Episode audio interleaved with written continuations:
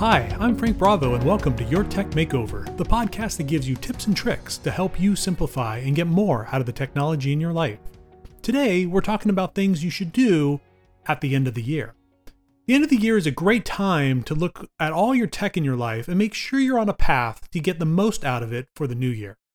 When I look at my own technology, there are six things that I do to make sure that they're in order as the calendar changes from one year to the next. Some of these things are pretty simple, and others require a little planning, but they're all good end of year maintenance, and now's a great time to think about that. The first thing that I would suggest you do is you look at your backups. You've heard me say it time and time again there's nothing worse than losing all your data, so make sure your backup plan is sound. A good backup solution is 321. That's three copies of your data on two different storage medias like hard drives or DVDs, and one of those not being in the same place where you are. So, what does that really mean? If you're making a backup both locally and in a cloud, you're pretty safe. There's three copies of your file the original, the backup, and your cloud version. If you want to know more about backing up your data, look for a podcast episode on that. I did one a little while back. I go into way more depth about what makes a good backup. Additionally, if you're not backing up your phone or tablet, now's a great time to start. It's usually easy to do, and for most backup solutions, it's a set it and forget it. That's true both from the phone and from your computer. This way, you know that you're always protected. Next, you should look at your software and make sure that it's up to date. It's a pain to keep all your devices up to date, but it's so important to do so, and now is a great time to check on that. Doing software updates allow companies to provide the software and make sure that you have all your bugs and all the malware that it knows is out there fixed up for your programs. This goes for both operating systems like your Mac or Windows OS, as well as software that you run on your machine. That might be your browsers, even. You do need to be careful, though, that any update doesn't cause a conflict with other software on your devices, so you may just want to double check before you hit that update button. Making a backup of my financial data is another thing that I do at the end of the year. Beyond making sure I have a good backup, I always take a snapshot of the files in my financial software at the end of the year.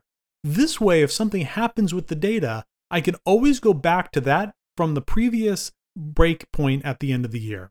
Most programs, including Quicken, QuickBooks, and MoneyDance, all have ways within the software to create that snapshot that you can then archive someplace else to be safe. Another task I recommend is organizing your email. For most people, this means going through your email inbox and deleting any email messages that you don't need anymore, or at the very least, moving them out of the inbox and into folders.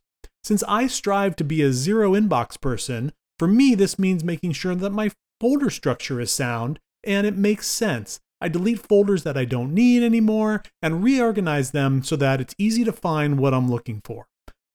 I have a whole episode dedicated into how I keep my inbox empty. So if you're interested, you should look in the podcast and find that one and check it out.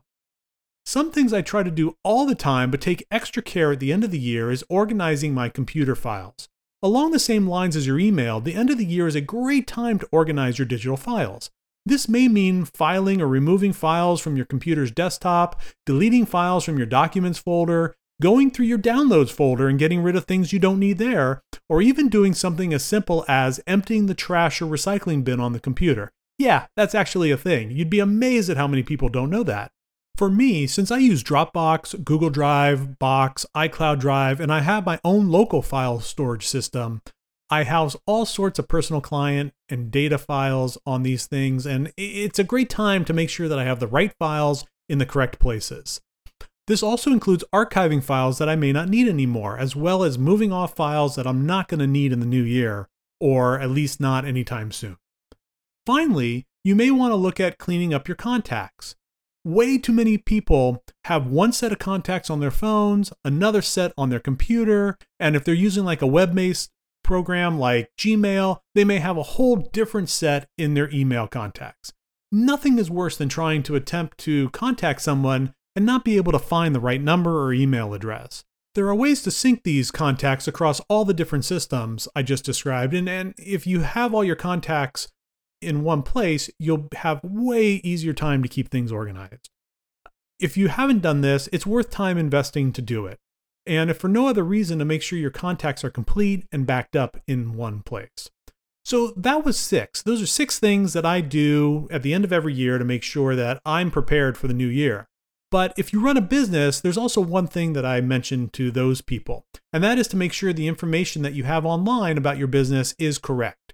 If you're a business of any size, it's a great time to make sure that your website is up to date, that the current information that you want to present is there. And for instance, like if you're referring to something as new on your website, that has been there for months or years, obviously that doesn't look really good.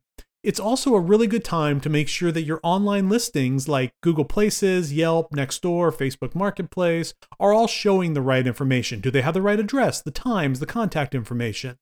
There are programs available to organize these listings for you as well if you don't want to do them by yourself, but it's really easy just to kind of get a look and make sure that everything is up to date in all honesty, you know, these are all things that you can do any time of year.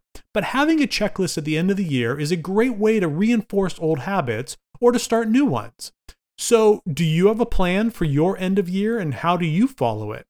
Let me know what you're doing. And as always, if you have ideas or topics you'd like me to cover, please feel free to contact me via email to frank at yourtechmakeover.com.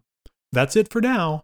Thanks for listening to Your Tech Makeover. If you haven't already, make sure you follow the Facebook page at facebook.com slash yourtechmakeover. That's where I'll break down this and other episodes. And before I go, I wanted to remind you to subscribe to this podcast on your favorite podcast platform so you don't miss an episode. You can also check out yourtechmakeover.com where you can see more information about each episode. If you'd like to find out more about me, please visit bravoitc.com. Until next time, I'm Frank Bravo, and this has been Your Tech Makeover.